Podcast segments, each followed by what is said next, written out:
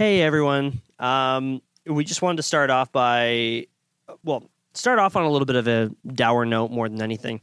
Um, first and foremost, we wanted to say uh, huge thoughts and condolences with the family and friends and teammates and everybody all around affected by the loss of Matiss Kivlenieks, um, the uh, Columbus prospect goaltender, uh, tragically passed away at the age of 24 from a firework accident. Um, nothing you like to see, especially with a guy that young. Um, and I mean, he looked like he was having a pretty promising future. Had a had a nice little stint uh, in Cleveland as their starter for a bit, and then kind of transitioned into sort of going up between Columbus and coming back down with Cleveland. Uh, but nonetheless, I mean, a goalie that passed away at such a young age. So we just wanted to start off by giving our thoughts and condolences to to him and his family. Well, to his family, friends, teammates, everything. Um, earlier today, I watched the John Davidson uh, press conference, and just a horrible thing to watch and very sad to see. So we just wanted to give our our our, our thoughts and condolences with them. Uh, Myles, did you have anything you wanted to say at all? Just echoing your thoughts and prayers for everybody involved and getting over something as tragic as that. Um, he got his first career win, two to one against the New York Rangers at Madison Square Garden. Made 31 saves. It takes a big old pair of braveries to do that, and like you said, had a promising future ahead of him and gone too soon. Yeah. So once again, just wanted to reiterate that. So we will now enter into the real show.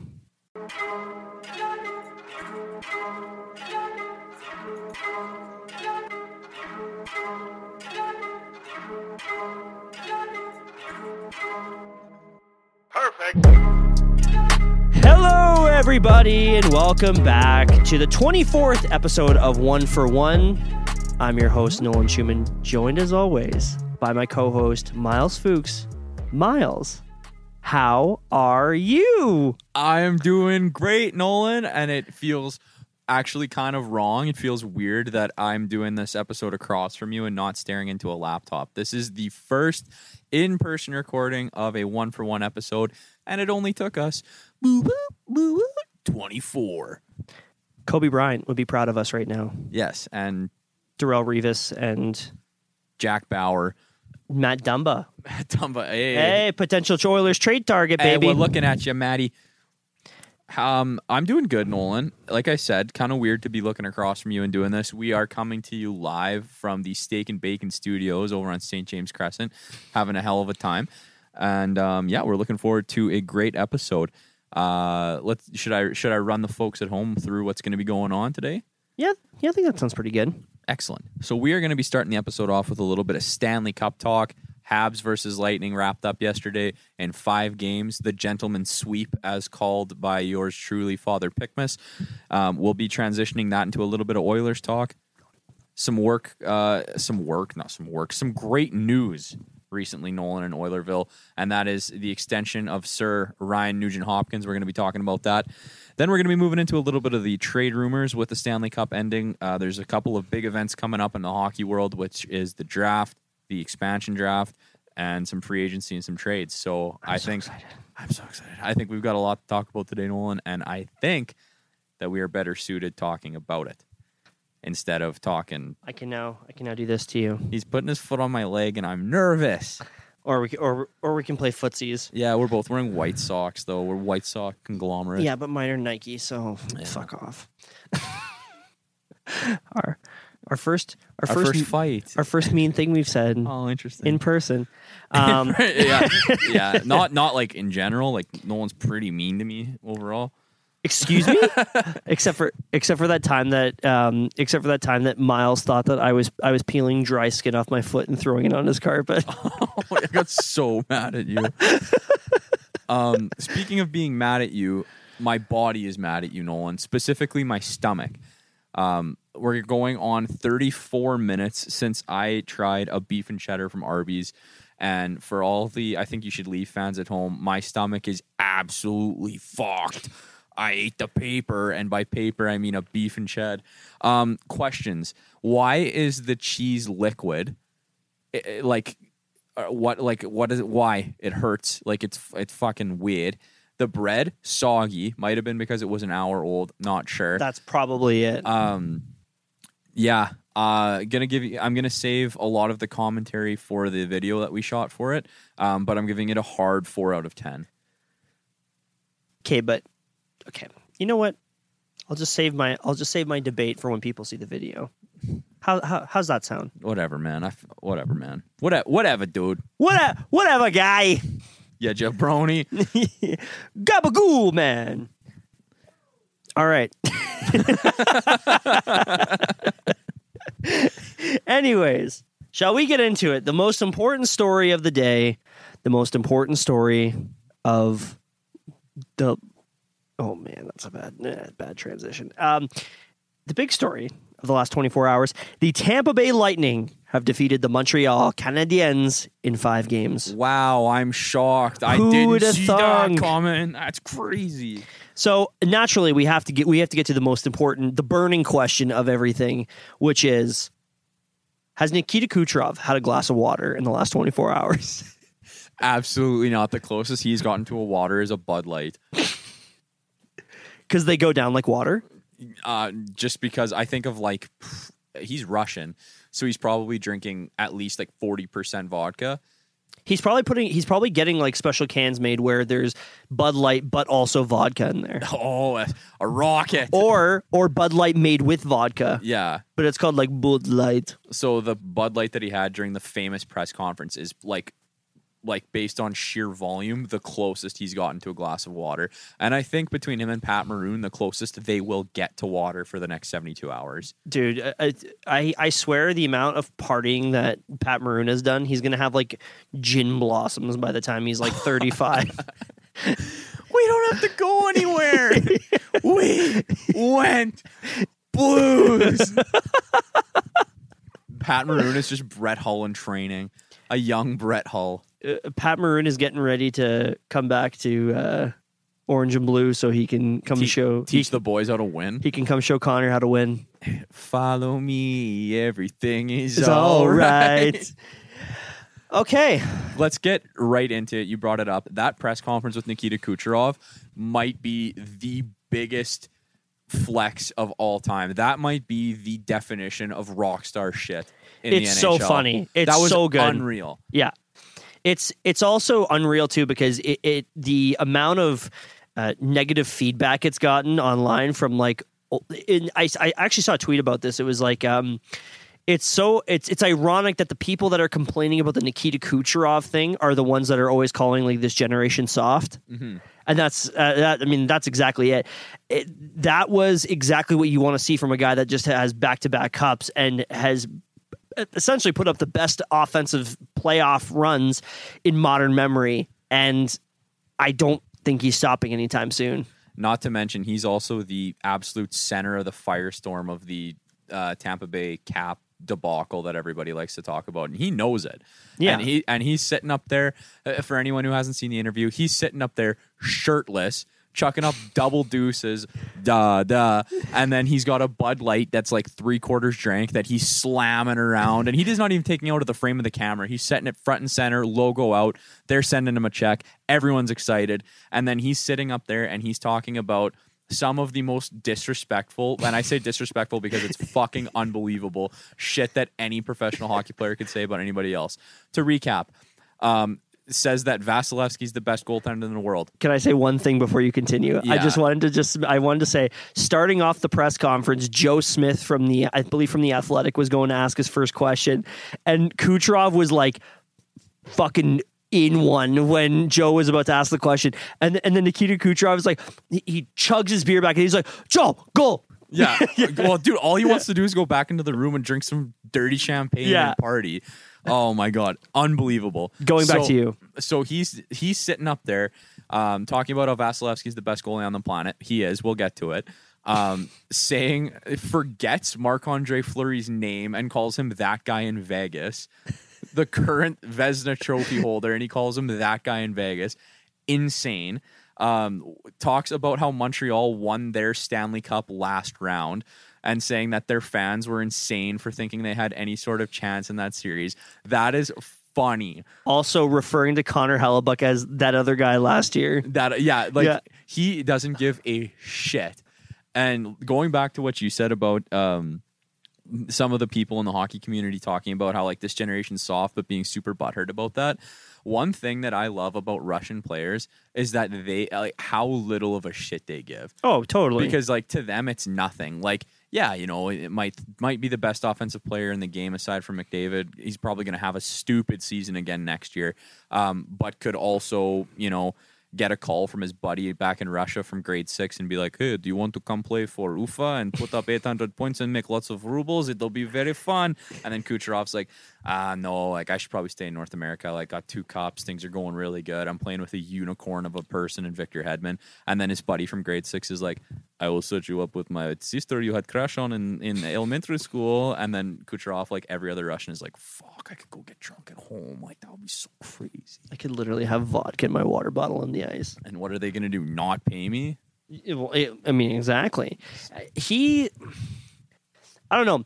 I think we have to start having the discussion now. And I, I know that the, we didn't really plan on talking about this, but I do think there has to be a discussion around like greatest Russian players of all time. Because I think we automatically go to Alex Ovechkin and we look at scoring 65 goals and being that guy.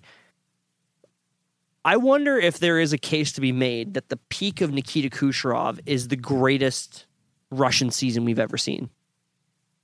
In his era versus like his peers and everything like that. And because I mean, you look at the last couple of years, man. I mean, he's just he's a he's a I don't know top five player in the NHL, easy. Oh, hands down. Uh, like I don't know. I think a guys like Alex Mogilny had like some crazy seasons when he was starting off in the NHL, but I don't know if it rivals like the era adjustment that Kucherov's having Yeah. with like this level of competition. So yeah, if you're talking about greatest Russians of all time, I think Kucherov is kind of He's like right up there. yeah. I, and if he's not, you're you're to yourself. and he's a he's I believe he's 28 or 29 and he's got two back-to-back cups along with uh along with a Hart trophy so Speaking of back to back cups, what about back to back to back cups in the Patrick Maroon dynasty? That's impressive and sick to see. And it looks like, like, I don't, did you see any bits of him like skating around the ice and like dapping up fans and like just skating around the boards and getting everybody stoked? so I was in the middle of driving home from uh, uh a certain Greek owned restaurant uh yesterday Chris is a Greek owned uh uh T R I Okay good Oh, okay. um, but anyways, uh, I was I was in I was on my way home and I was checking Twitter on the way, and I saw on Twitter that that they were mentioning that every player got to do a lap with the cup, and because it's like it's their first one that they had in front of fans, so they just took their sweet time with it. And then obviously when I got home, like all the coaching staff was on, so I actually didn't really get to see much of Pat Maroon holding the cup the his third time in a row. We actually had a really cool, like, th- I think this is a memory that's going to stick with me for a really long time. So last night we had a ball hockey game. Fresh Lettuce Ball Hockey Club played our fourth game. Um, we're currently Owen, but I don't want to talk about it. Um, so we're walking out of the dressing room and we we're at the Cooperator Center in Regina, no free ads, and um, we're standing outside of kind of the main entrance area, and there's a TV that's up. And the team that we just played, and all the other fans from all the other rinks, it's six rinks in a row, right? Yeah. um, are all kind of standing around this TV, just like staring at it. Nobody's talking, everybody's watching. And I look behind me and I see the sheet of ice behind us, and there's like four guys from the team that's on the ice, supposed to be doing their warm up, that's staring through the glass looking at the TV, and everybody's just standing there watching it. And there's about two minutes left in the game. So we all stand there for two minutes, and clock winds down and Tampa starts to do the the celly and shed their mitts. And like it was such a weird like split of ahs and oohs because there was a bunch of people that were sad that Montreal didn't win. And there was a lot of people that were happy that Tampa won. And just over the past year and a half like you kind of forget like the emotion of sports and of other people. And it was really nice Yeah. nice is such an anticlimactic word, but it was very like relieving to be around people again, even though we're all in our masks and like Yeah. standing inside of a hockey rink and stuff, right? But it was just so cool to be around people again for such a normal moment and it made everything feel kind of more normal again. Yeah, I, I feel that same way just watching, even just watching the celebration with the fans all around them, like it is really cool to see because you're you're like you're thinking to yourself like these people are going nuts again, and they're watching their team win the Stanley Cup, and you think about those players and like last year it was kind of fucked and they weren't really able to exercise that a whole lot. And now they're at a point where they can they can really say like we won the cup. Like we because there was always that there's always like that that whole bullshit discussion of like oh does a team that won a cup in a bubble actually win the cup. And it's like there was always that little asterisk beside it if you will. And they uh, you know people thought the same thing about like the lakers um, when they won their chip last year but now it actually feels like this is a this is a real cup like this is earned even if it was 18 million dollars over the cap it was earned right so Right, absolutely. Um, speaking of earned, well deserved. Vasilevskiy with the Conn Smythe Trophy, playoff MVP, putting up some absolutely ridiculous numbers. What do we got here, Nolan? He went do do do do do do do do point nine two two save percentage and a one point nine oh goals against average through the playoffs. yeah That's insane. yeah he's he's fucked that is against the turbocharged Hurricanes that they beat in six. Yeah. That is against the nasty, nasty Panthers that they beat in seven. And like another pretty damn good, maybe not an offensive juggernaut, but very good New York Islanders team. Um, more coolly, more insanely, is that he had five series clinching games in a row with a shutout yeah and he's the third goalie in, in NHL history to have back-to-back Stanley Cup clinching shutouts. He's a fucking he's a monster. I actually pulled up the stats here just because I wanted to show you.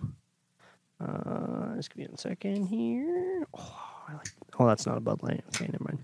Um, actually, his his stats for just the series. All right, five games played, four wins, one loss, nine forty three save percentage. Oh my god. 943. Nine forty three. Oh, So all you can hear in the headphones is uh, producer Chris cracking a, a what I assume to be a Budweiser light. So, Myles, I wanted to make one adjustment to the stats. Yes. The stats you rattled off.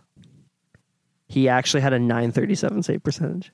937. So Nine. significantly better than what I said, which was already better than what I just, I just, insane. I just, wa- I, wa- I wanted to drop that just to get you, just to be like, holy shit, that's insane. that is, it- that is crazy. I think he finished the regular season with a 922. That's why. Oh no, he finished the season with a 925. Okay. so like people are people people are asking is he the best goal in the NHL and I th- think yeah it's pretty safe to say. Um, Marc Andre Fleury had an insane season and we've talked about his numbers time and time again uh, throughout various episodes of the show but like Vasilevskiy's showing up when it matters. Yeah. not that Fleury isn't I mean like he's not but not to the same degree that Vasilevskiy is. Like he's showing that he's an elite class of goaltender kind of on his own I think too the um, the discussion you can have around it is similar to the discussion we had because the only other guy that I even put in the same trajectory as him is Connor Hellebuyck, and it's mainly because of. And this is going to kind of go back to our discussion when we had the whole Kane versus McDavid discussion was how important is Connor Hellebuyck to his team? And Connor Hellebuyck is probably the most like to his team, he's the most important goaltender in the NHL because he covers up every single like defensive miscue that Winnipeg has. Whereas like Vasilevskiy's really great, and I and I I would I would actually agree with you. I think he is the best goaltender in the NHL. Um, but I can under, I can understand the other side of the argument where people might say that Connor Hellebuyck might be that guy. Um, but the fact of the matter is is that Tampa has their own defensive breakdowns themselves. Victor Hedman, as great as he is, is not a perfect defenseman. He has his warts, especially this last four or so months of the season. Um, but what Vasilevskiy has accomplished and just the sheer like his athleticism and his like his poise, that guy never gets rattled. Like never. Even when they were even when they had the um even when they had the NHL awards and Kucherov wins, you know, MVP and Vasilevskiy wins and Vasilevskiy wins the Vezina and they're roasting him on stage. He's still just like calm and cold. and that's just him. Yeah, he's stone cold killer. Just like uh, Carey Price. Like, there's a famous story about Carey Price at the 2014 Olympics in Sochi, where during the gold medal game, um, you could actually see him yawning. Like he was just unfazed a- in one of the most pressure packed situations anybody can ever be in, and this guy's yawning because he's just like got the heartbeat of a cadaver. Like he doesn't Of a care. of a straight line. So yes. So speaking of a straight line, there is a straight line of correlation between the teams that were in the top four and their goaltenders. And I know that you know this because you follow the same guy on Twitter as I do, who was posting about it. But for those who are not familiar, all four of the teams that made the top four, the Canadiens, Islanders, Vegas Golden Knights, and Tampa Bay Lightning, had a number of things in common, but one that we're highlighting, which is all of them having a goaltender that was drafted in the first round. Oh yeah, I guess so. Semyon Varlamov went 26th overall in 2006. Carey Price went 5th overall in 2005. Marc Andre Fleury went number one in 2003. And Vasilevskiy went number 19 in 2014 or something like 2012. I that. remember that draft because I think he got. I I don't know if he got picked ahead or behind of Malcolm Subban. Yikes! So the reason I bring that up and the reason why I think that that's really interesting as a goalie guy is because there's a split in people people's ideas, people's ideology of like how you go about getting a number 1 overall goaltender because there's a lot of people that think that you find a diamond in the rough either through the draft or trade of a prospect and like grow with them or you make a big splash and sign a stud in free agency. And I think that this is proof, minus the Islanders, I mean, because they traded for Varlamov, um, that the better route to go in the long term is finding a guy and drafting him and developing him within the franchise. Yeah, I agree with that to a point.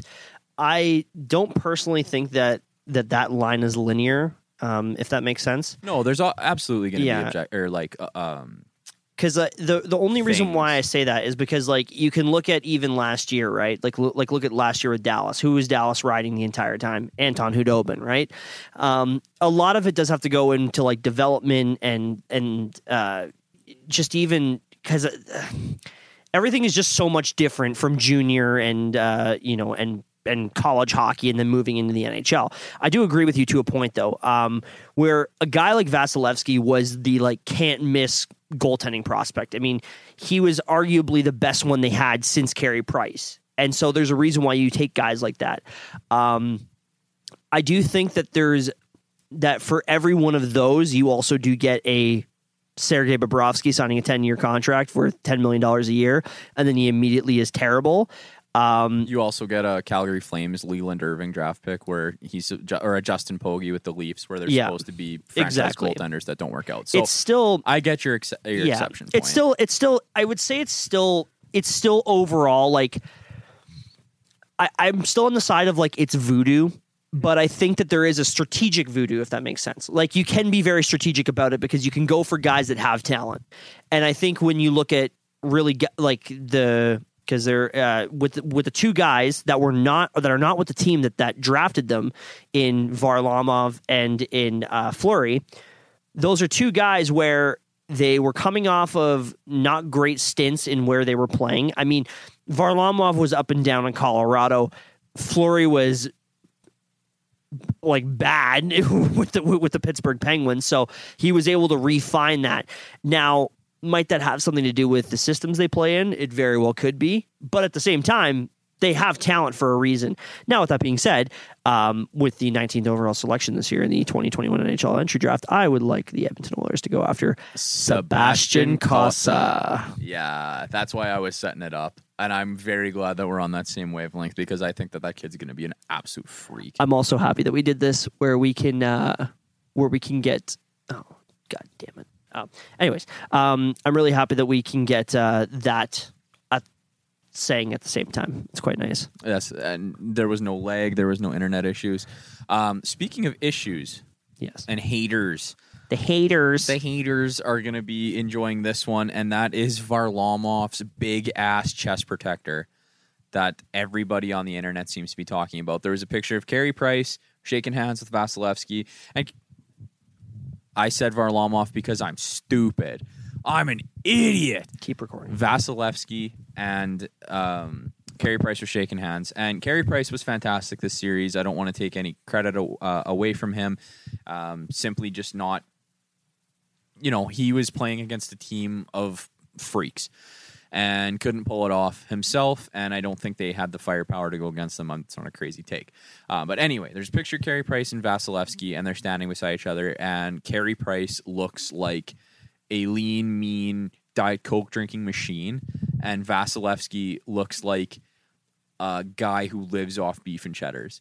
Even though when you look at their uh, hockey DB profiles, they're about the same height and only five pounds heavier is Vasilevskiy. So it's bringing up this whole question about like, oh, Tampa's cheaters and like they're wearing unsanctioned goaltending gear and they're cheating and this, that, and the other thing. And it just kind of makes you go back to the whole debacle that was pre 2006 lockout with goaltending gear, where you look at the pictures that of of players like um, uh, he used to play for the Flyers, was like a pretty little dude and wore massive pads, massive pants, massive chest protector, and took up so much of the net.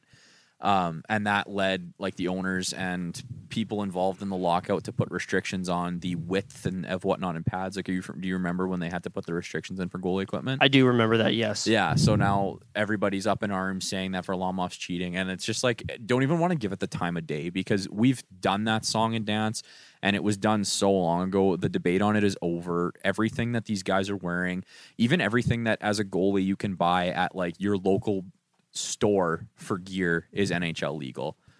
So to go out there and say that he's you know, the Michelin man wearing nine layers of padding underneath of his chest protector, cheating and whatnot, I don't think is warranted. And I think anybody that is saying that has never worn a chest protector or ever looked at a goaltending chest protector.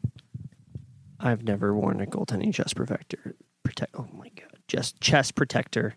So I cannot contribute to this conversation, Myles. Well, go to Sport Chek, go to the goaltending section equipment rack, and throw on a chest protector and look at yourself in the mirror. And it's not going to be freaking flattering. So stop giving Is- Vasilevskiy a hard time. is that our is that is that our new content piece? Is me trying on a chest protector for the first time? we could, and then we could do a handshaking picture in a Sport Chek, and then get kicked out because we're not allowed to film in here. Um, Get out of my room. should we say uh, should we say our thoughts and prayers to the Habs? Yeah, um, pouring one out for everybody on Montreal except for Josh Anderson. Sorry, Sean Patrick Ryan. I know you're a big fan of him. Um, but Sean Josh Anderson did the classic Josh Anderson cycle, and that's play like shit, get beaked, have an insane game, start playing like shit again. I think he had like five points in like twenty one games. Yeah, dude. And all of his points in this series were in the fourth game. Oh no. Oh, oh, oh, sweetheart, that's that's that's not good. Oh, honey, sweetie, baby, no. No. Oh no. So Max Domi, we miss you. Jonathan Drouin, we miss you. Um, Josh Anderson, when you're producing, we miss you. It's like I don't even. Yeah, yeah. He had six points in twenty two games. That's a Fucking garbage. That's a that's a that's a tough one. That's hot, That's a, hot. That's a tough one for Josh Anderson. Um, yeah, I still th- I still hold I still stick to my guns, saying that I think that that contract is going to end up being the worst in the league and not very long. Um, he's a guy that throws lots of hits and can sometimes score goals. I like his speed. I think he is a good player. Uh, five and a half million dollars for the next seven years is, is no bueno, my friend. No bueno. No bueno. So I was having a conversation with uh, my my line mate on the Fresh Lettuce Ball hockey team, Karshuchuk. Shout out Karshuchuk. Uh, Shout out. He's a big Montreal Canadiens fan, and he was just like absolutely shaking his head. He's like, I do not understand the lineups that or the the line matchups that Dominic Ducharme was putting out there. Like they were playing that um, Suzuki Caufield line against Tampa's top line all series Yeah. and they weren't trying to match up anything. And like you're putting little Suzuki and little Caufield, like young guys, Caufield being a rookie against Kucherov, Brayden Point, and Palat, I think is the other guy on that line. Yeah. Like, really? Do you think that that's an ad- advantageous situation for those guys to be in? Do you think that that's a position for your number one line to be successful in? As the meme says, Not a great plan. Turn your fucking brain on, Dom. dude he, I, uh, I will i will hammer this home he still looks like a, a fucking harry potter villain uh, turn the lights off. Carry me home. he looks like a pop punk singer to me. like he looks like he should be playing bass in like the offspring No, dude, I th- you I think you are right. I think he looks like the like he's gonna be the defense against the dark arts teacher at Hogwarts. i'm going to show you a photo of john of johnny because now that we can do this and i can just turn it around and show you um I'm going to show you a photo of Johnny Depp as Grindelwald in Fantastic Beasts, and you tell me he does not look like Dom Ducharme. Holy shit, he looks like Dom Ducharme. Oh my god, he looks like Dom Holy Ducharme. shit! Shave the mustache, and that might be Dom. That's Dom Ducharme. Ducharme. He is he is playing around with some witchcraft and wizardry. Avada Kedavra, Dom. You're done. You're getting people sick. Oh no, he's definitely getting signed for like six years. Yeah, no, he did. Like uh, ever since he replaced, who was their coach before? Uh, Claude Julien. Yeah, ever since Claude Julien uh, hit the bricks, uh, Montreal's looked like a different team. There, I, th- I do think there is something to be said. I think they did play better under Richardson when Ducharme unfortunately got COVID. Um, so it would be kind of funny if um, if Luke Richardson ends up signing somebody uh, ends up signing somewhere at like to be a head coach or to be an assistant coach somewhere, and then Dom Ducharme does it, and then immediately runs them into the basement. So, one more Stanley Cup related um, discussion I want to have with you. Yes. And it was one that the ball hockey boys and I were having last night. And that is Do you think that Carey Price is in the pantheon of uh, Montreal Canadiens goaltenders with what he, his body of work? And do you think he finished his career a Montreal Canadien? I think he finishes his career Hab because I think that contract is unmovable. Um, I know he had a great playoff run, but unfortunately, great playoff runs don't mean that you're gonna that you're a. I don't know. It's hard to explain. Like I, I don't think a team can stomach a ten million dollar cap hit, despite the fact you had a really great playoff run. And don't get me wrong, Carey Price looked looked dominant in, in a lot of these games. So I do give him a lot of credit where credit's due. I do think that he is very high up in that in that Habs pantheon of goaltenders because really you got Ken Dryden, Jacques Plante, uh, Patrick Roy. Patrick, yeah, Patrick Roy, sorry. And I mean, I think when you get into that nitty gritty of that time between Patrick Roy and Carey Price, you got like Jose Theodore. Cristobal Huet. Yeah, and I think that Carey Price mops the floor with those two. No, for sure. I, I do agree with you, but I, I think that his issue is like, yeah, you can have a lot of wins, but he's never really had like a disgusting season where the Habs have like been a powerhouse and won a cup. Whereas he's going against a number of guys throughout Montreal's history that have cup after cup after cup, win, win, win, win, win. Like we're just Yeah. absolutely dominating forces. Yeah. So I think that that's what keeps him kind of out of the out of the Valhalla of Canadiens goaltenders. And I, I get what you were saying about like um, Stanley Cup, like playoff runs don't make your contract worth it or don't make it easier to stomach because like that's exactly it. Like because at the end of the day, you have a 34 year old goaltender making ten and a half million dollars who got you 18th into the playoffs. Right, like you are not making it any easier on yourself as a team to squeak into the playoffs and then just rely on him being hotter than hell Yeah. to make a run. Like if you're going to be a successful team, you're going to be finishing a little bit higher in the standings so that you can play some lesser teams and make it easier on yourselves, not be the freaking underdog for Yeah. four straight series. Yeah, exactly. Um, Speaking of underdogs, are we jump? Are we jumping into Oilers now? speaking of underdogs, I got a good segue here. Okay. A guy who's been counted out his entire career, Oh my god. a guy who's been getting talked shit about since he came into this league He's first been- overall. He's been told you're getting people sick. He's been told he's too small. He's been told he's not putting out enough offense. He's been told he can't handle playing against big centers He's been told that he can't grow full facial hair. because he can't.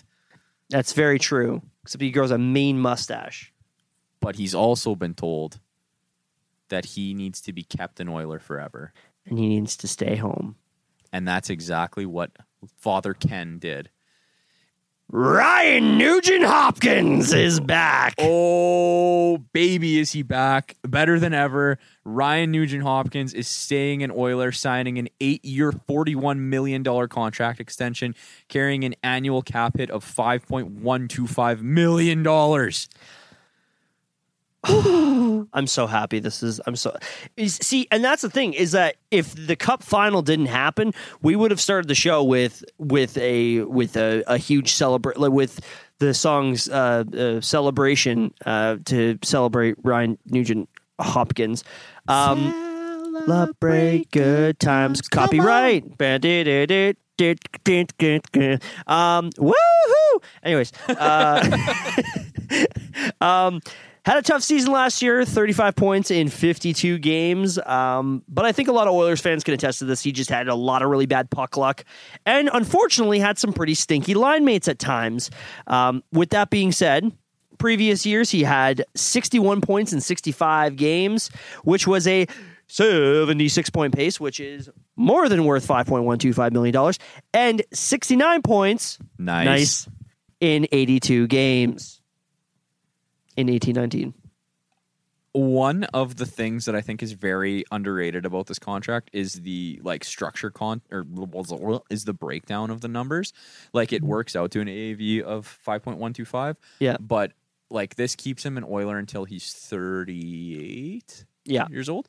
And in his last couple of seasons, he's making like 2.4 or something like that, right? Yeah. 2.2. Like he's not making a terrific amount of money in his later later portion of the contract. So it's structured. Um, yeah, here it is 5.25, 6.25, 6.25, 4, 2.25, 2.25. Awesome. Yeah. Like It's great. So as he progresses as a player, and I think this is what a lot of Oilers fans need to realize is because like, oh yeah, I love the dollar value, but I don't love the term is something that you're hearing a lot. I hate that shit. Right. I, I hate it. I hate it so much. Um, but that that contract is built like for him to age. You're not going to be paying. So when he's older and he's potentially a fourth line center, um, you're not paying him, you know, five and a half million dollars or something like that. You're paying him what you know a higher end fourth third, third line center should be making. Yeah, and at that time, at, at that point, the cap is probably going to. I mean, eight years from now, you're going to have ESPN and TNT money coming in. That's going to be huge for the league, and you're going to be upwards of hundred million dollars probably. Helmet sponsorship ads too are going to bring in so much. Yeah, money. we're gonna yeah we're gonna get some jersey sponsorships too while we're at it. We'll get uh, uh f- fucking Trojan on the front of a Detroit Red Wings jersey. Um, no free ads. no, no ads. Um, but I mean, I- think you also have to look at the type of player too. Like this isn't a this isn't a uh, a big bumbling winger that can get in front of the net and score some goals. that sounds really mean. No, I'm just I'm picturing Nuge like as a big bumbling It's winger. like six he's- five. Yeah, Yeah, he's basically just like stupider Pat Maroon. He's Yeah. like, "Fucking, you guys want some wings or what?" Yeah. This is like this this this is not the Zack Kassian contract. This is a guy that I think realistically speaking, and I mentioned this to a buddy of mine, I could see I could easily see Nuge aging like a guy like Patrick Marleau, where he relies so much on his ska- on his skating and not speed necessarily. It's the agility, it's his edge work, um, and not only that, but his hockey sense. Like there's a reason why he went first overall. Maybe he doesn't have that Gretzky vision like people talked about when he was drafted, but he's got a nice shot on him too that's pretty underrated. And I just think that this is a guy that you got him to take a pay cut. Like realistically speaking, um, there's an account on Twitter called Evolving Wild, and they usually put um, they're very heavy into analytics, and they kind of got some shit last year when they had Valeri Valeri Nichushkin higher up in Hart Trophy rankings than Leon Draisaitl. It it's taking analytics a little too far, but what they had said is they they do these sort of like contract predictions of what they think guys are going to make um, versus how much they actually make, right? and their contract prediction for Nuge was any was I think it was like seven point eight times seven, and Nuge signed for five point one times eight. Yeah, the term might be a bit longer, but give me that cap hit any day of the week. Like when you say so, you they had him at seven. What? They had him at like seven point eight million dollars a year. Oh, I would have been in the streets rioting if they would have signed him for 7.8. I think Yeah. that's fucking crazy. It's way too much. Um, But open market, that's what they're thinking. Is right. No, for sure. I'm just saying, like, this is how I'm justifying, or not justifying, but this is how I thought the Nuge contract would work. Pay him six and a half to keep him, whatever, we'll live with it. Six, probably okay. Five and a half, wow, what a steal. Yeah. 5.125, oh, daddy, that's nice. That's good stuff. that's good stuff. That's horsey sauce on my beef and ched. Don't get me started on beef and cheddar. They're so good. So yeah, to to get that contract that they did is awesome. Took a pay cut to stay home. We haven't even talked about the leadership intangibles that that brings. Um, and who's gonna come to Edmonton? How are you gonna get convince anybody to come to Edmonton? Uh, well, if you have one of your franchise cornerstones taking a pay cut to stay there, I think that that sends a pretty clear message to any incoming free agent that this team is serious about winning and that the guys in that room are dedicated to doing something special. Another thing I wanted to mention too, and I think this kind of gets lost in the shuffle, um, is uh, um, I don't know if anyone notices this, but the Oilers are trying to win a cup right now. Um, so if it means signing guys to term,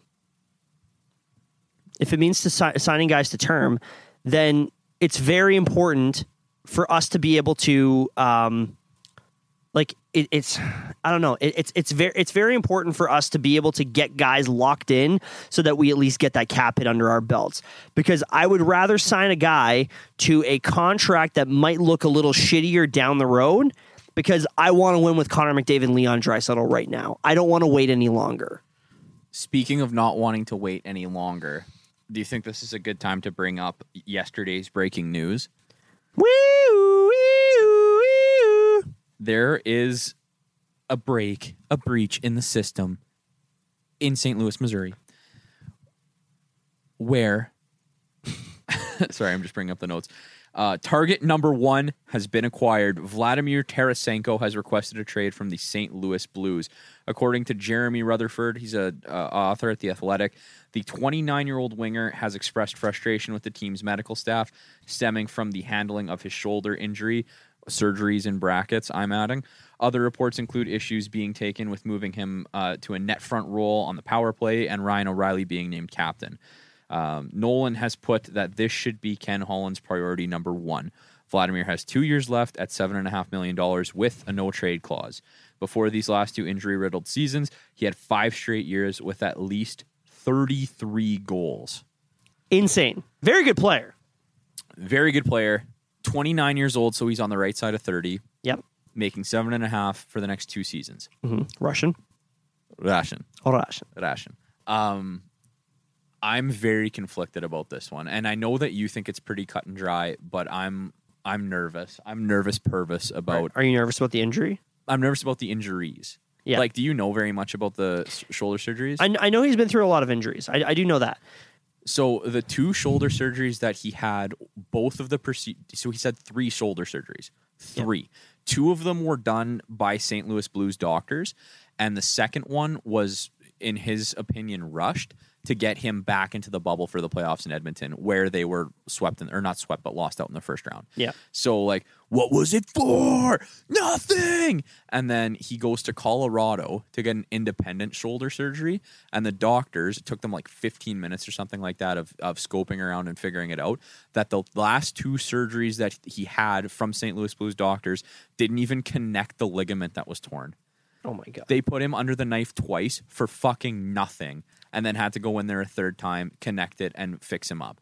So, like, from a medical standpoint uh, and from a player standpoint, that's terrible. Yeah. Like, how could you look at that team and be like, you guys know what you're doing? Like, you guys are handling, you have my best interest in mind. Like, no, you don't. Um, secondly, like, damn, three surgeries in like two calendar years is is tough. But thirdly, if they finally resolve the issue and he's gonna get better and he can go back to scoring 33 goals and playing with Connor See, and McDavid, that's where I'm really thinking. nice. That's where I'm thinking, right? Is I think if there's one thing Ken Holland has really preached since coming to Edmonton, I do personally think that he is a player's guy. Like he he'll go on the side of the player. I mean, look what he did with Jesse Puljujärvi. I will I will consistently hold Ken Holland very high for being able to do that. Um, I think at the in in the total grand scheme, what you have to look at it as is the cost versus the reward, right? Um, now, if Vladimir Tarasenko is uh, costing the Oilers, you know, Evan Bouchard and fucking Dylan Holloway and like two firsts, and obviously not, right? But if you can get him for like, I'm trying to think here, like maybe a, like a, like a pretty good prospect, a first for sure. Like you ha- like you'll have to move the first this year. And I think the um there was a trade the other day. God damn it, I'm trying to think about who it was. I'm gonna look it up. I know I should be more prepared than this because there was a trade the other day that kind of was like, all right, like this is what like this is what the market is right now. Um, recent trades. Oh yeah, the Viktor Arvidsson trade. That was the big one. Sean Patrick Ryan had mentioned or had uh, actually talked about him too. Uh, Viktor Arvidsson went for a second and a third, and he makes four point two five million dollars. I think that the Oilers could very well get, get themselves into a market where they're basically bidding with themselves. Because if there's if, if if you want to be into a bidding war with yourself on somebody, it's a guy like Vladimir Tarasenko. With a guy like Duncan Keith, on the other hand, not a very good, not a very good, promising thing to do. Okay, so before we get into Duncan Keith, I think there's one more thing I wanted to say about Vladimir Tarasenko, and you already kind of brought it up in terms of the package that goes the other way. Because St. Louis, if you listen to their management talk, is still like in this really weird like win now Yeah. mantra like thought process. So I don't think they take prospects for Tarasenko. I think that they're looking for like a legitimate plug and play piece Yeah. right now. And I just don't know if the Oilers have that player that they can give up. So here's my question: Would you move a guy like Yamo for him? Oh yeah, man. I would too. Would they take Yamo for him? I think they would. I don't think so. I think I think I think Yamo is a guy that Craig Berube looks at and is like, "Oh, that gets me that gets me hard." Why do you make Craig Ruby sound like a fucking a sexual deviant. Please, sir, come and have a seat. By the way, Craig Berube, come on the pod. Defend yourself. So we can have unfaithful Yamo and sexually frustrated Berube in the same room together. There's so much going on. Um, yeah, dude, I don't know. I I don't think that a Yamo was a guy that they get to make that trade. I think that I think they'd want a Jesse Puljujärvi back the other way, which is a no, which is a no, sir. Yeah, I don't want to. I don't want to move Yese as much. I, I mean, if we're looking at it from like, because our issue with that too is that we're Oilers fans, right? And yes, it holds such a holds such a special place in our heart that you do run the risk. Like you, you absolutely do run the you absolutely do run the risk of Yese having a really good season and then flaming out next year, right? Um, Right. There, there, there is a possibility, but um, at the same time, yeah, I don't want to move Yese. I do think moving a guy like Yamo would be would be would be preferred, especially also too because he's an RFA, and that's the other thing too with with St. Louis is that they could get rid of a seven and a half million dollar cap hit while also signing a guy to probably two and a half, maybe three million dollars if if if that's necessary. And then leave some cap to go after another big gun. Exactly right. I mean, if they wanted to bring back Jaden Schwartz, which um, he's a guy that I, I would not, uh, I may be interested in too. If know. they want to get in on the Jack Eichel sweepstakes. Yeah, exactly right. He's definitely a possibility. Um, but so I guess it's not as crazy as we're making it out to sound. No, I don't think Yeah. it is at all. But I do think that there are going to be a lot of suitors. Um, I was reading an athletic Glenn article. Suitors. Glenn Soothers. Um, I was uh, I was reading the athletic article and they had brought up the possibility of the Flames, and they said, "I wonder if the Flames would move Matthew Tkachuk for him." And I'm like, "Ooh, I, I don't know if Calgary fans would be very happy about that." I think I think that they would flip what what's the big tower in Calgary called? I don't know and I oh, don't that care. yeah, isn't it like something like C- Calgary, Tower? Okay, good. If they flip the Cal, uh, okay, shout out Calgary to have the creativity to name your big. I thought it was going to be called. Calgary I thought it was going to be called like the Chinook Tower or some shit like that. So I think That's the shopping mall, though. Yes. I think that if Calgary traded Matthew Tkachuk, that the fans would flip that big tower over. I'd agree with that. Just revolt. Yeah, they they would they would throw the revolution that every uh, that every like fifty two year old dad right now thinks that they're going to overthrow the liberal government. Call a motion of non-confidence. You can do it. My grade 12 history teacher's like, no, you can't. yeah, do you want do you want to talk about really uh, uh, uh, uh, overthrowing overthrowing Oilers management? I was hoping that we weren't gonna, but I think we have to. Yeah. I don't want this to happen. Please and thank you. Um, apparent. So, if anyone is, is not aware, the, uh, Elliotte Friedman decided he was going to drop a little bomb. I believe it was last weekend on Hockey Night in Canada, which he mentioned that Duncan Keith would prefer a trade to a uh, Pacific Northwest team or a Western Canadian team. And apparently, this only means one of two teams: the Seattle Kraken, the upcoming Seattle franchise, or the Edmonton Oilers. And Myles, I don't know. I'm not happy about that. I'm certainly not happy about Duncan Keith coming to the Oilers. Duncan Keith, analytically, Is not very good. has been highly problematic the past two, three seasons. And then in addition to that, there's also the other stuff with the thing we mentioned from last last show um, that apparently he was involved with, and that is not very good.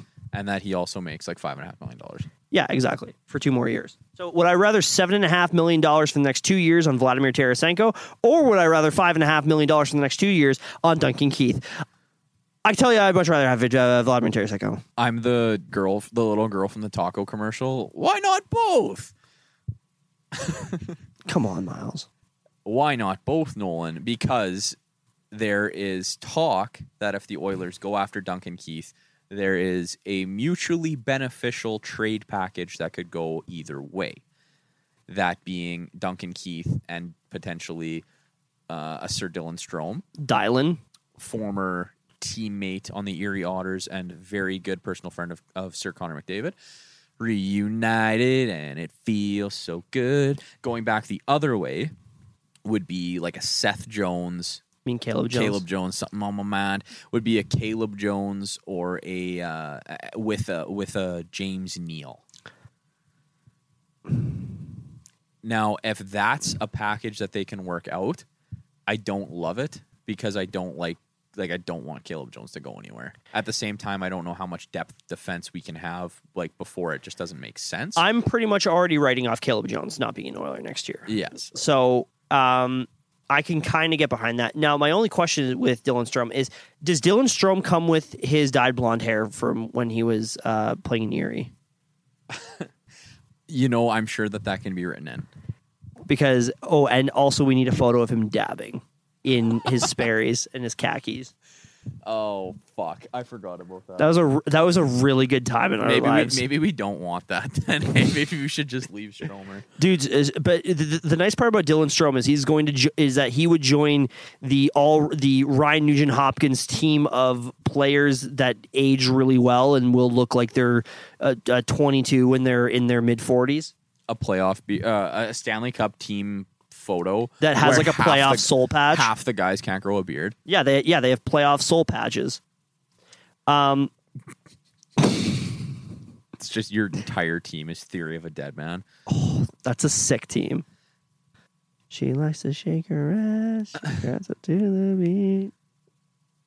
She likes to pull my hair when I make her grind her teeth. Copyright. So I don't know. I think that if it is inevitable, as inevitable as media is making it out to sound, Duncan Keith will not be playing for the Chicago Blackhawks next year. If that is the case, then I think Ken Holland knows that he has all the chips and should be taking his best offer off the table because I assume he's been talking to Chicago. Yeah. Take his best offer off the table and just say, you know, you got a guy that doesn't want to play for you. What can we do here? Yeah. And put it all on black and get the best deal possible And then, because ho- and then ho- and then hopefully Lady Luck strikes for you. yeah, hopefully, Lady Luck. Luck. and who knows? Maybe if they go the buyout route with James Neal, they can move like a Mikko Koskinen contract out in that trade or something like that, right? I'm getting the feeling that Mikko Koskinen is going to be an Edmonton Oiler next year. I'm sorry, I, I didn't mean to throw that on you. I think I think James Neal is going to be uh, is going to uh, is going to be getting himself a nice buyout so he can go uh, so that he, so that he can go down to the store at the at, at the Creek shopping mall and pick himself up some nicely patterned shirts. patterns? Have you seen the patterns? That's why it's two the One, grand. the one this one I saw is two grand. I thought you said it was a thousand. What, what what the hell does he say to Doug again? He says, You like, fucking skunk. "Shut up, Doug! You fucking skunk!" You've been spending all your per diem on shirts. James Neal, you've been spend, you've been spending all your contract money on shirts. Down at the West End. Okay, yeah. Uh, I will. s- I can. I, I want to say one last thing on Duncan Keith. Okay. I don't want Duncan Keith at the price he's going to come at. However, I don't hate the idea of Duncan Keith as an Oiler. Does that does that make sense? That makes sense, and that resonates very much so with me because, like, I don't think you can put a price on. Like, okay, so think about like this Edmonton Oilers core of like yeah Jason Harvey, Connor McDavid, uh, Leon Draisaitl, Yamamoto, Yeah. um, like that. Even like Nuge to a degree. Yeah. When they were growing up, who were they watching win cups? Chicago.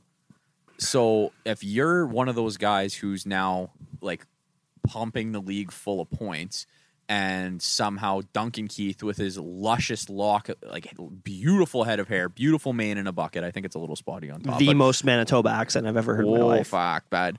You Literally. him- so you see him walk in with three shiny cup rings, talking about like how good you guys are. I Yeah. think that that could be really really nice for a young core of guys to to to hear and to see. Like that Yeah. could be a huge boost for that locker room. Totally. At five and a half million dollars, no, thank you.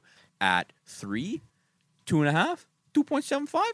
honestly at five and a half and a Riverbend. half honestly at five and a half but you take back james neal i'm uh, i can i can stomach it i can stomach it if they take back james neal because you're it's the same term and you're they're taking back a little bit more in money so Right.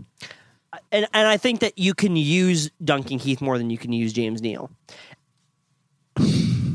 and having him with a guy like evan bouchard hugely beneficial for evan bouchard Absolutely.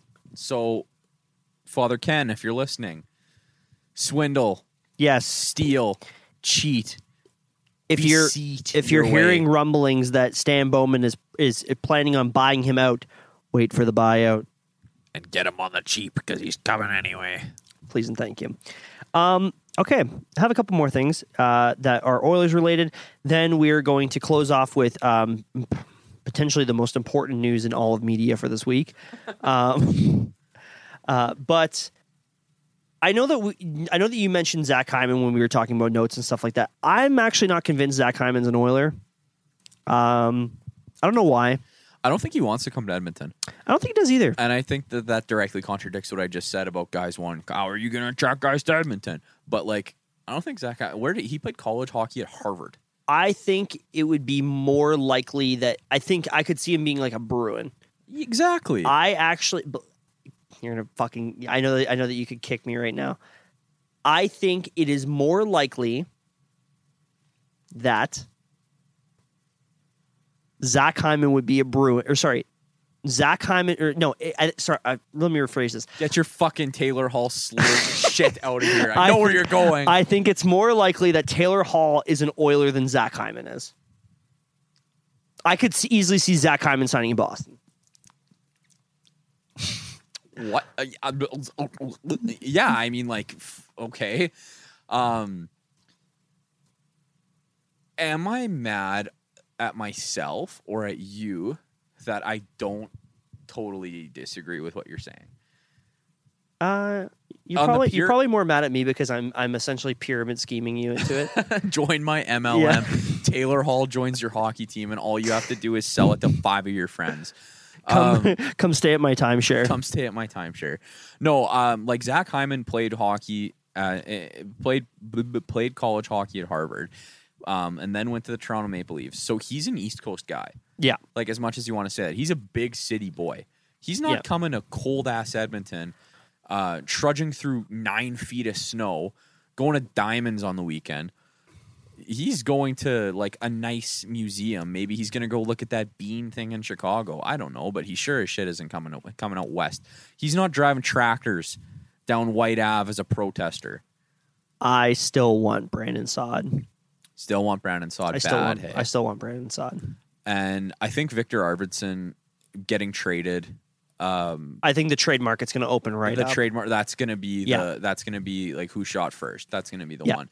Um, but losing out on him really hurt because I wanted him really bad. Yes, I would have paid a first for him. Yeah, to be completely Yeah. honest. So it's going to be interesting to see what happens here in the next little bit with the draft, expansion draft, and free agent period all opening up so damn quick. But I cannot wait to see how it all plays out because I might regret saying this, but I have a lot of faith in Ken Holland. I think I do too because I think he's recognizing that this is the year to go for it, and you have to you have to be primed and ready to go. Um, as much as I appreciated the year from Mike Smith, like you have to have no ties to loyalty. The only guy that mattered was Ryan Nugent Hopkins. Other than that, fucking throw it all out there. If it means Adam Larsson, you're not coming back, which he's still not signed. Like there's still no agreement in place yet. Um, there there could be something there, but you have to put everything all on the line and be like, all right, this is this is what we're like. We we're gonna load up and we're gonna go for it because if Tampa showed us anything, is like they were eighteen million dollars above the cap, and they st- and they did it. They were able to make it work. They did it, and they were within the rules. So, Ken Holland, you got to work your magic. I saw that Vegas has um, the Stanley Cup odds for next year out already, and this is without the twenty-five ish million dollars in cap space that the Oilers have. I think it's Give like or take. Uh, let me check what it is now. I know it changed since the new extension. Regardless, Yeah. they were eleventh at uh, one twenty-fifth. They currently have $16 million in cap space after the Nuge extension. So there you go, sixteen million dollars to play with, and you guys were at eleven. I think that Ken can get them into Cup contender standing Yeah. with this offseason. If they if he can some I firmly believe that Mikko Koskinen is movable. The only issue I have with that is that he is that team other teams know that they're wanting to move Mikko Koskinen. So Well, that's that leverage point with Duncan Yeah, Keith. Right? exactly, It's the yeah. exact same thing on the other hand, where you have the leverage if you're going to take a Misko, Mis- Misko Koskalu's contract on. Rico Koskaluz Rico! because he reeks. Just kidding. We love you, Mikko. Well, Ah. I love my cat, Miko. um, but James Neal, I think, is pretty much an automatic buyout. Like you, you, you, you got to do it. I know it's going to be four years at one nine, but you're saving a lot of money, so I would appreciate that. Please and thank you with a cherry on top. Um, Myles, did you have any last uh, Oilers notes? no, because I really want to get to the most important news i- in media. Okay, most important news, so everybody knows. Everybody, we have breaking news.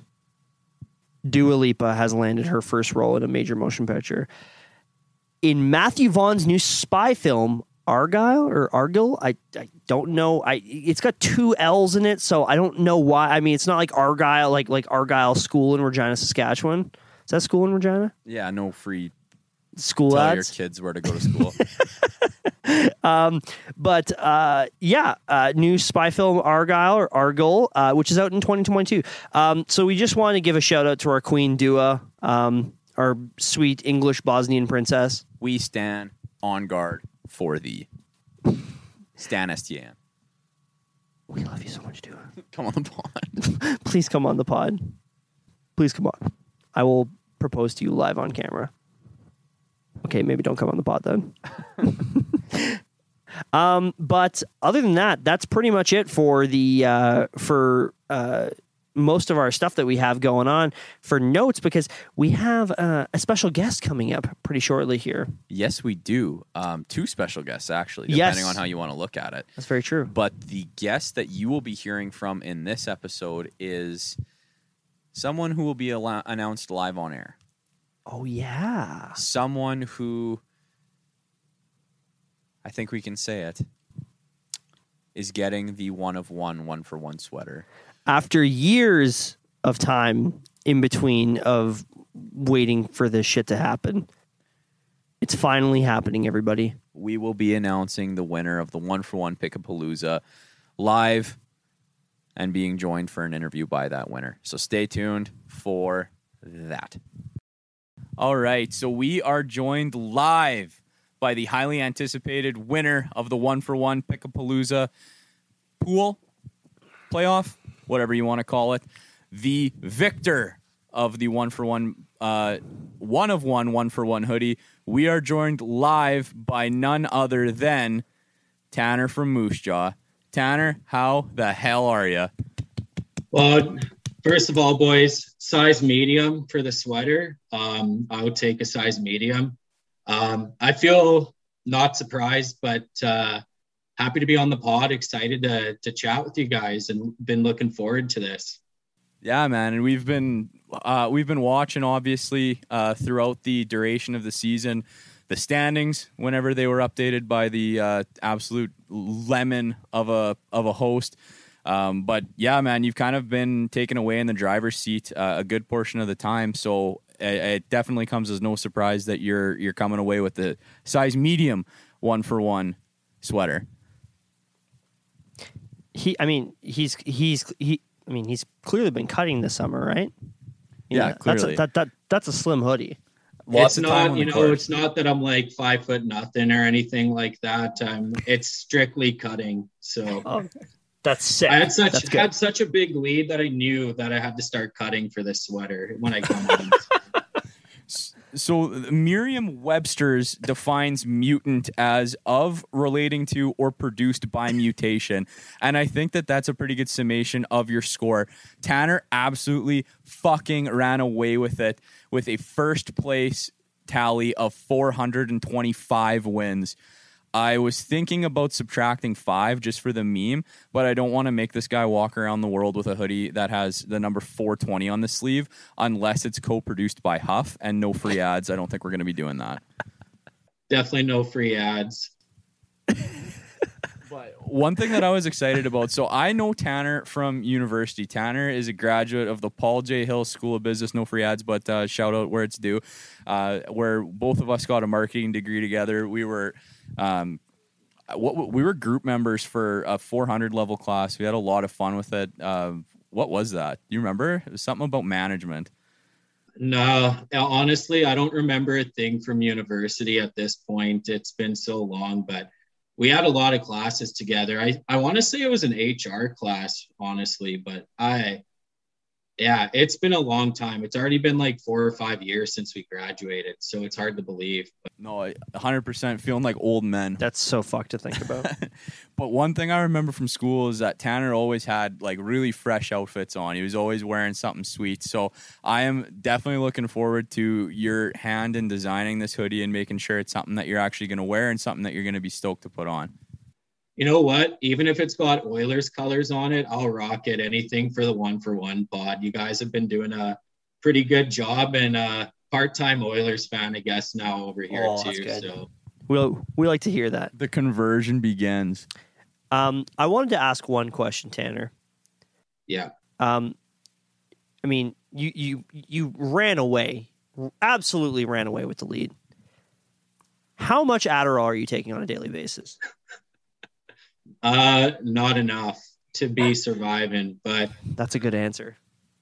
um, you know what though? I uh I st- I didn't really have to take it after the lead that I saw I pulled ahead. I was just kind of having fun with it, I think. And uh, see Buffalo winning uh, or losing 18 in a row. Oh, I'm going to start picking them and see if I can guess when they get one. And uh, no, no Adderall was needed, I guess, by the end of the season. I guess. no no performance enhancement this guy is natty so that was one thing that i wanted to to ask you about is because like i was the one that was tracking the wins every day and like man i was trying to get a hand on your strategy it always seemed like you were like picking underdogs correctly and like taking the overs when it was correct. Like you were you were very. I, I, we never did a win percentage or anything like that because obviously you know some days we were only doing three of seven games or or what have you. But so I never could work out a win percentage. But like, did you have any strategy or anything like that in how you were picking teams? Like, were you looking at matchups or anything, or was it just purely a close your eyes and pick kind of thing? It depended. Like I don't know, like I don't know when you have like Buffalo on a 16 game losing streak, obviously you just ride that and you just hope they keep losing. But honestly, a big part of it I think was matchups. Like I was just seeing like especially at the midway point, like how are teams doing against each other? Like for example, like Washington beat, I think it was Buffalo and New Jersey pretty much every game. So I was just hammering, pretty much hammering that. But then there's somebody like Minnesota, where I noticed they would give Vegas a good game. So I'd be like, okay, I'll pick Minnesota. So a little bit of luck, a little bit of just watching a shit ton of hockey this year, basically, because COVID things, not much else you could really do. So I think it was a combo of just getting lucky and uh, I don't know, just watching a ton of hockey and just guessing the games at the right time. So, did you make any money this summer? I don't gamble on hockey. It's like the one thing that I don't gamble on because there's just too much luck involved. I'm more of an NFL guy when it comes to gambling. So, well, you're sitting with the premier better himself. I can see from the hat that you're a you're a Seahawks guy, but when you put on your your hockey jersey, uh, I think it's no surprise that you are. We talked about it on the show a few times that you're a Caps fan, and you had the opportunity to go to the Verizon Center and watch your Capitals was it in their Stanley Cup year? Yeah, so I went to uh, Game Three in 2018. I went with a buddy, and uh, it was just one of those things where it was like I knew that I I might not never see them get in the Cup final again because it was like I don't know. It took 40 years for them to get there in the first place. I know they got swept at, in like 98, but we don't talk about that. Um, Didn't happen. But I just kind of thought like at the time, like early 20s, I just started working at um, my job at the time and had some extra money kicking around. And I was like, why wouldn't I go do something like this? So the game was on a it was on a Saturday. It was game three. Ovi scored the first goal and the place was wild. I remember. I don't know. I just like the adrenaline was so high during that game. I hardly remember it, but it was like easily one of the coolest things I've probably ever done. So yeah, that would have been during during their cup run though. How loud was the siren? Man, honestly, like we were in the nosebleed, so like it just echoed where we were basically. But honestly, the whole arena was just so loud at the time, like you couldn't even hear yourself think. It was pretty crazy, and like I couldn't imagine being in like Edmonton or Montreal with a full like stadium because it would be way crazier than probably what I saw in uh, in Washington there. But even like the party outside of the rink before and after the game was just like something I can't even describe. There's just thousands of people partying and it was it was a pretty cool experience. If I ever could do it again, I, I probably would, no question. Hundred percent, man. So as two long suffering Edmonton Oilers fans, we haven't had the opportunity as young men to see our uh, young adults, I guess. 06, we don't talk about it. Um, as young lads, we got to experience that one. But as like someone who was old enough to go out and, like you said, go to parties and experience it and travel, eh, what what's it like as a fan to to see the team that you've cheered for for so long finally do it? Well, Washington's had a history of obviously winning some president's trophies and absolutely blowing it in the first round. So I took a I took a lot of heat from a lot of people for a lot of years for cheering for them and for them to just finally I think it was when they beat Pittsburgh I knew that they were to they were to do it. They just that was a beast they just couldn't get through and I think I was more excited about them beating Pittsburgh than them even getting to the cup because it just felt like it was impossible and it would never happen for Ovi. But all I can really say is is keep on cheering because the boys will get it done eventually. You got you got McDavid.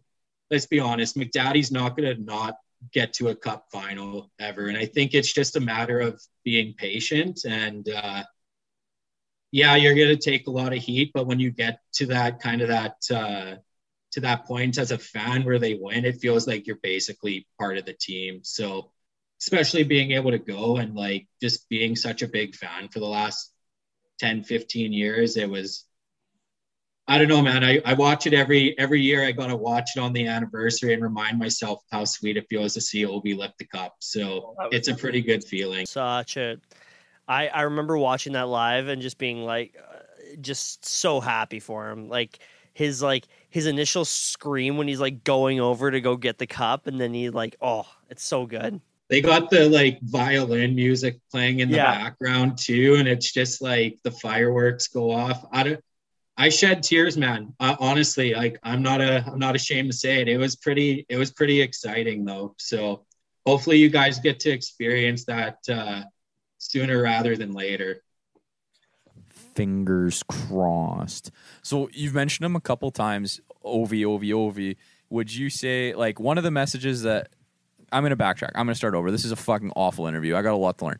So one of the things that Nolan and I really appreciate about doing the show is when people like interact with us and give us feedback on episodes and stuff. And Tanner's always like pretty quick to let us know, like, hey, that was a cool episode, or I like this, or maybe next time you guys should try this, or something like that, right? But one of the messages that really stood out to me was after we did the Mount Rushmore discussion and like favorite players episode and Tanner messaged the podcast and he was like, "Oh, that was like a really cool episode. It felt like I was just with a couple of buddies that were talking about hockey, um, just sitting around shooting the shit." So, I wanted to ask you, who would you say, I know this is off the dome so it's probably hard, but who would you say is on your Mount Rushmore and who are a couple guys that you have a soft spot for as a hockey fan? Who are some of your favorite players outside of the greatness debate?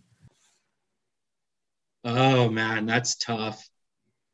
Like for sure, Gretzky is obviously on the the Rushmore.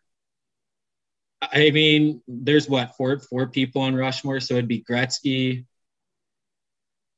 Probably, I have Crosby in there. As much as I hate to say that as a Caps fan, I think Crosby's just like on another level. Like he's he's pretty incredible to watch. So he would for sure be on there. Um, and like the other thing with him is he was hurt for like two seasons during his like prime with the concussion. So I think he would be even more like amazing than he already is. So he would for sure be on. Uh Bobby Orr for sure would probably be one for me because I feel like you got to have an old timer with him on there as well. And then to round it off, oh man. Like you probably have to put Howe in that conversation, but uh, I, I can't even remember who were you guys saying again. I can't even remember what you guys said for that one. You have the same three out of four. The only difference would be Jagr or Lemieux. Oh, Lemieux, that's who I was forgetting. He's yeah, it's for sure Lemieux. So I'd probably go Crosby, Lemieux, Gretzky, and uh, Orr probably would be my four. Yeah, I think you're pretty much bang on at Nolan's then. Yeah, he is. So you guys are you guys are separate. You guys are brothers from another mother's. We're separatists. Separate. Just uh, just a smart man who knows his hockey, I guess. So That's not patting each other on the back or anything, eh? but and then like I guess in terms of players for a soft spot, obviously Ovi is like my all-time, probably all-time favorite player. He's the reason why I love the Caps. Um, so he would be number one for sure. Um, I really like Datsyuk. Like growing up, if I could play like any player, it would be Pavel Datsyuk, is who I wanted to play like. He's probably up there. I don't know. I got a thing for Russians, I guess. Russian gas or something. I don't know. But uh, Putin, Putin's making me say all this actually. So, but uh, The red dot is just showing on his chest. Thank you, sir. um, who else? Mike Green would be another one, just another Capitals player, just because I don't know when you see a D man score like 30 goals or whatever it was, that's obviously. How dare you bring up the name of Mike Green in this household? Oh, I didn't even think about that. I forgot. You left the boys so high and dry. I forgot about that. Uh, that's just COVID things. Um, Just COVID tings. Hashtag.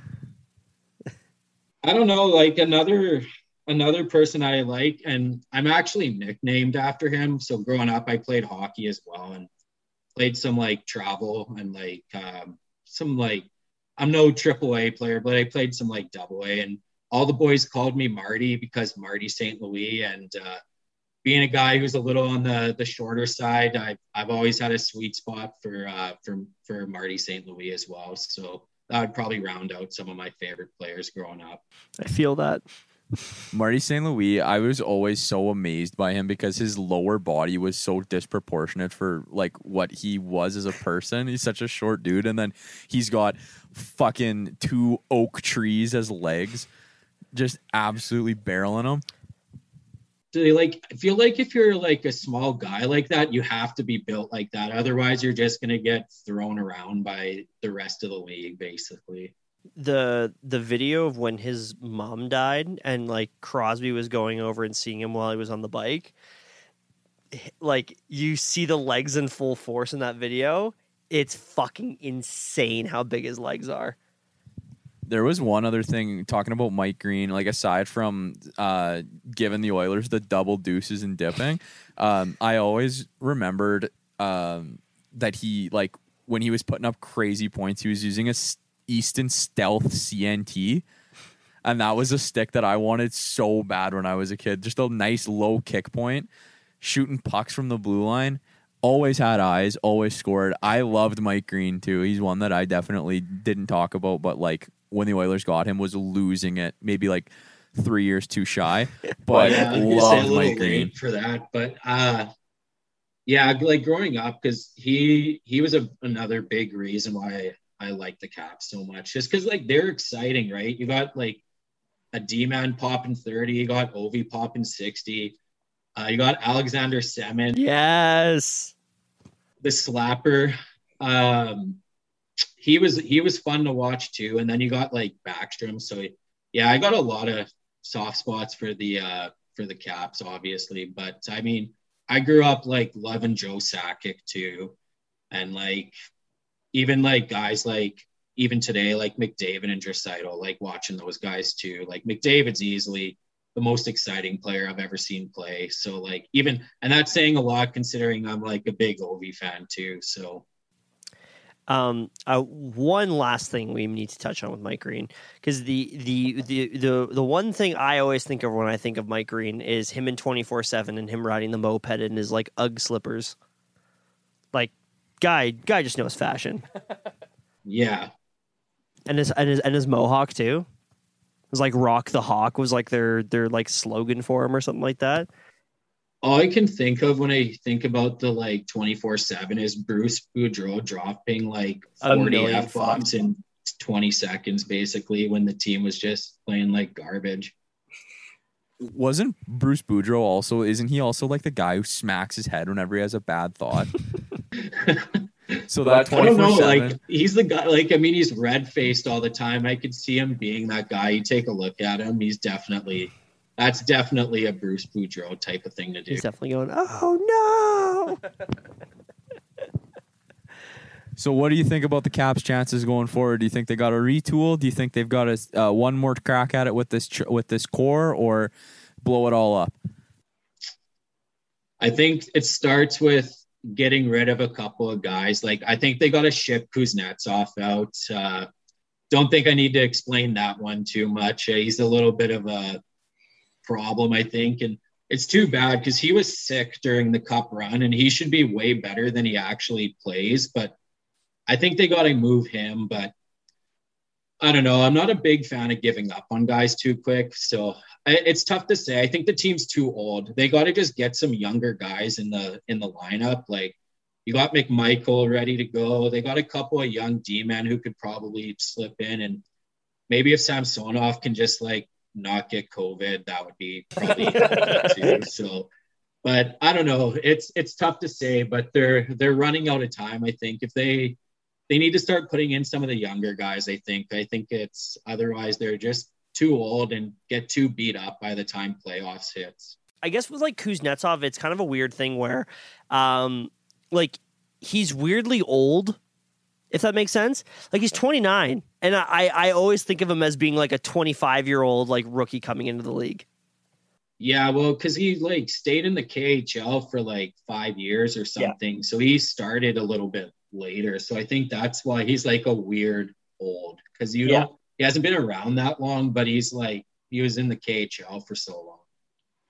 Well, and at least they got Anthony Mantha, right? Well, yeah, All Star Anthony Mantha. Super. I don't even want to touch on that one, so we'll Yeah. we'll pass through that one. a buddy of mine who's also a Caps fan um, is uh, like I was I was asking about it because I was like, oh man, I'm like really jealous you guys got Anthony Mantha, and he was losing his mind. He was like, are you fucking kidding me? They traded away Jakub Vrana and a first round pick. Are you fucking joking?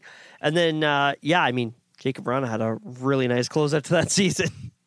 Well, I get why they did it because Mantha's like signed for another three years or something, I think, which is why. And Vrana's on he's an RFA this year, I want to say. So and he probably secured the bag after his potting however many goals in the last like two, three weeks there. So he was probably going to be too expensive anyways. And I think they had to ship him out regardless. But and then I can't remember who the other person they shipped out, but it it was a really bad contract. So I think that's where the draft picks came in. Oh, Richard Panik.